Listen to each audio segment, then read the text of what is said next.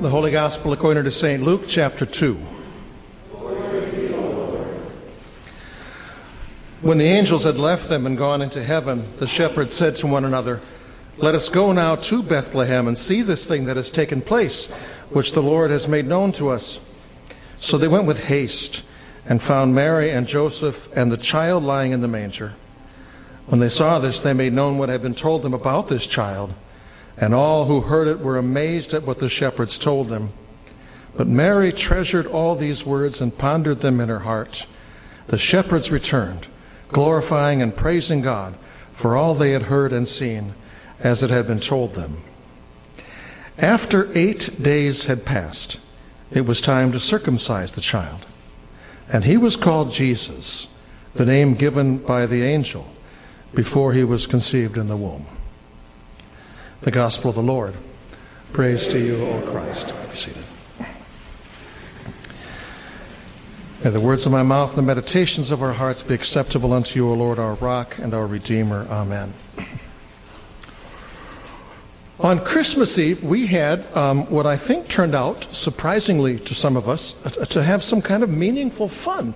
Be of all things a vocabulary lesson uh, featuring the word incarnation, which we learned is built on a Latin word carnis, which means flesh or meat, as in, for example, carnal, which means of the flesh, or carnivorous, which means flesh or meat eating. Applied to Christmas, the word incarnation is the word which encapsulates for us the promise that in Bethlehem's manger was somehow, though those of us whose brains are only the size of our brains can't ever fully understand, how somehow, somehow, surely, miraculously, lying in Bethlehem's manger was God incarnate, God in the flesh. God, not as some kind of distant or heavenly um, spiritual idea or ideal, but God rather literally as a presence in our midst. I'm hoping that today, and maybe I'm biting off more than I can chew, but I'm hoping that today we can have every bit as much um, surprising fun. Um, this time, starting out with a vocabulary lesson, but rather, wait for it, a, um, a Christian liturgical calendar lesson. Are you ready? In the words of, uh, of Saint uh, Yoda, pumped up I am. Uh, some fun let's have. of course, in the word of Saint Yoda's daughter, Dad, a dork you are. My eyes I roll. Be that as it may, here we go. Our secular calendar includes what are called holidays. Today, New Year's Day is one of them. Two weeks from tomorrow, MLK Jr. Day is another. And then, of course, there's Groundhog Day and President's Day and Valentine's Day, and you can go through the year, so on and so forth. And some of those holidays are bigger deals than others, right, to a lot of us. And so some of them we give almost no attention to them. Some of them we give a great deal of attention to them. The Christian liturgical calendar, in similar fashion, but using different language, includes what are called not holidays, but festivals. And some of those, also regarded as bigger deals than some others, are called, we Christians are clever, they're called major festivals. The three most major being, in order of appearance on the Christian calendar, Christmas and Easter and Pentecost.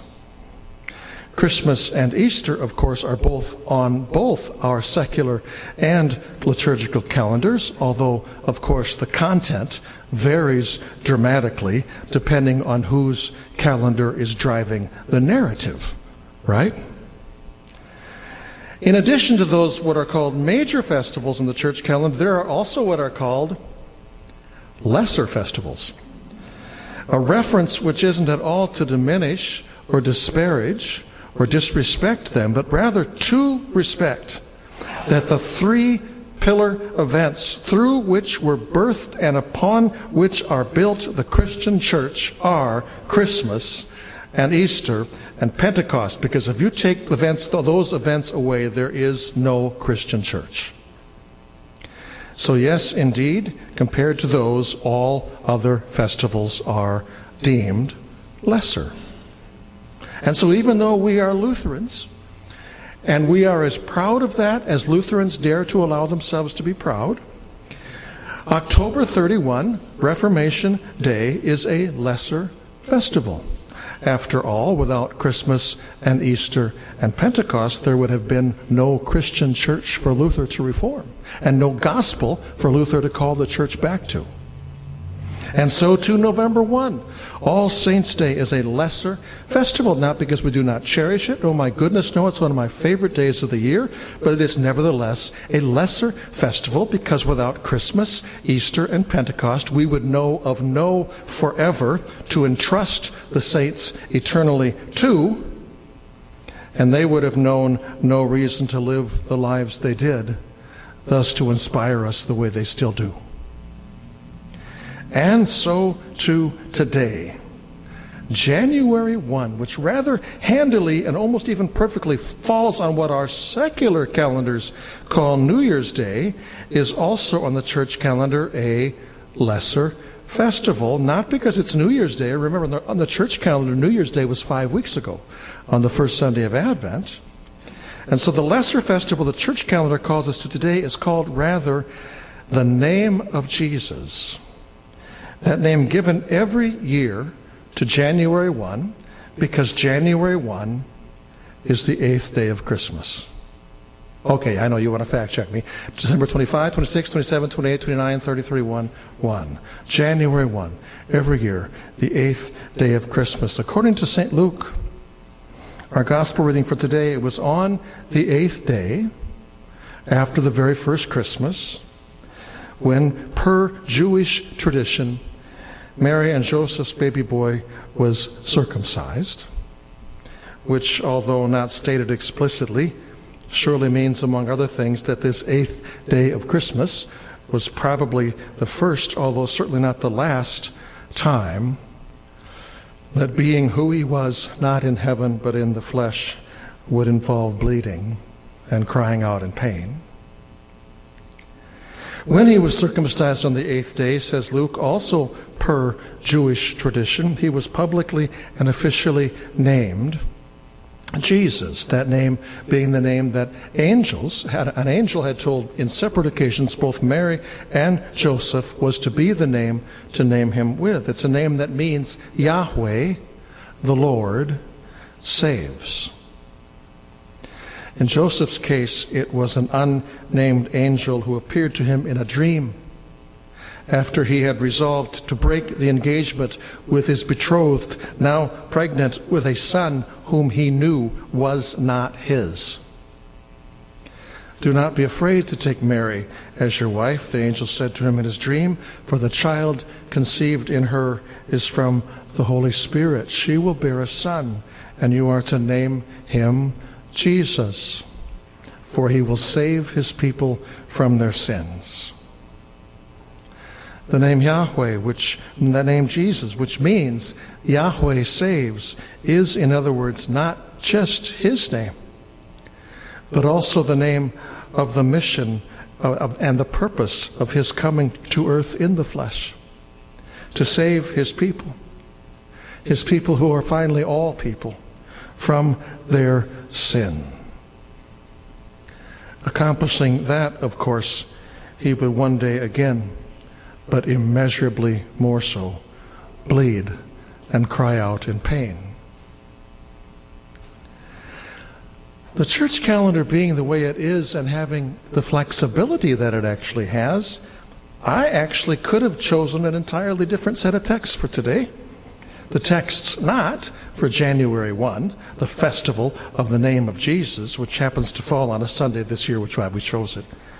The text rather for what is called the first Sunday after Christmas, which can be used no matter the date on the Sunday after Christmas every year. This being year A, that being the year when the first gospel, Matthew's gospel, is our primary narrator the texts, which I also had the option of choosing today, center on a part of the Christmas story only Matthew tells. That being the story of King Herod the Great. a powerful and paranoid and evil man.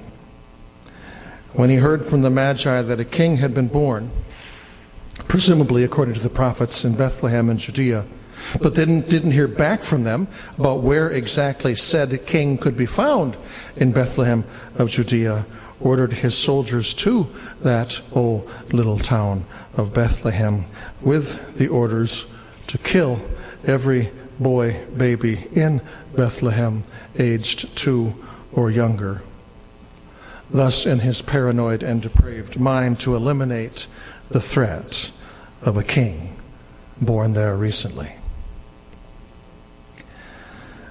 Joseph, once again dreaming a dream featuring an angel talking to him, fled safely to Egypt with Mary and Jesus, his mantra apparently being the same as Jake Sully's in the Avatar movies a father protects his family. In Egypt, they lived as immigrant refugees until Herod died. At which point, says Matthew, they moved to Nazareth in Galilee, where Mary and Joseph raised their son. Other fathers and mothers in Bethlehem, of course, did not dream Joseph's dream. And so they did not flee with their little ones. And so then soon they couldn't protect their families. And so their baby boys, scholars estimate a dozen or two, given the known population of Bethlehem at the time, were killed and once again in the Christmas story, there is blood and tears. It's called the story of the slaughter, the carnage, actually, from the Latin word for flesh, of the innocents. Well, I chose not to preach on the story of the slaughter of the innocents this year. I have preached on it before, and I determined I needed to at least draw our attention to it today. Because though it is a God awful story, right there in the middle of the Christmas story, a story that I hate every time I read it, it's a story the Bible actually needs to tell in order to be as truthful as the Bible actually is, rather than being just another fairy tale about a world that is neither real nor true. Because the truth is that in this world, which is as real as it was in Herod's day and remains still in our day, it is still the innocents and those who love them who most often pay the highest prices every time when the world's damned to hell sin boils over and the world's depraved and damned tyrants rage. Some like to suggest that the slaughter of the innocents never actually historically happened because it is not actually referenced in any independent history books. Which is true, although I find that truth to be a comment more about the world than about the veracity of Scripture. The comment being that the slaughter of a dozen or two innocent ones in a remote, far from the world's power center's place at the hands of power that is depraved doesn't just not make our history books, but rather, in Matthew's day and still today, it rarely even makes the evening news. Not because it doesn't happen, but because it happens too often and too out of our sight, even to be regarded as news which is to say that if indeed the one named Jesus, meaning Yahweh saves, did indeed, as the angel said to Joseph, come to save the world from sin, he would have literally a hell of a lot of work to do because this world certainly and literally has a hell of a lot of sin we need saving from still. Which takes us back to this lesser festival of the name of Jesus on this day when our secular calendars call New Year's Day. He was named Jesus. He is named Jesus, which means the Lord saves, which in Christ the Lord surely does. But it is nevertheless surely as clear as the stories our history books and news feeds tell still, not to mention the stories they don't even tell that the saving surely isn't completely done yet. Tyrants still rage, and sins still sin, and entirely too often the innocent still pay the highest price. Which on this lesser festival of the name of Jesus, which is also on our secular calendar, New Year's Day, prompts me to remind you who by grace through faith are saved by Christ. You who are baptized into Christ, you who were named with his name, christened at the font, you who call yourselves Christians, to remind you that you are claimed and named by, and you bear the name of Jesus too. Jesus meaning Yahweh, the Lord saves. Have you made any New Year's resolutions? same 15 pounds I vowed to lose last year, I've resolved to lose again this year. The same healthier eating and drinking I vowed to do last year, I've resolved to do again this year. The same gym I resolved to visit more last year, I've resolved to visit more again this year. And so it goes if you're me, quite possibly so it goes if you're you too. This being both the festival of the name of Jesus and New Year's Day, however, I invite you to make some other resolutions, which are different from most of our regular resolutions. For whereas most of our resolutions are oftentimes about the bettering of us, these resolutions are about the bettering of God's world. Which is to say that these resolutions are not about the name of us, but rather the name of Jesus at work in the world still to heal it, to help it, to keep on saving it from its sin until at last the saving is completely done. And doing so here and now in the flesh that is your flesh, your deeds, your words, for you, baptized, christened, bear the name of Jesus, and you doing what is yours to do for the healing, the loving, the saving of the world. Simultaneously lift high the name of Jesus. Amen.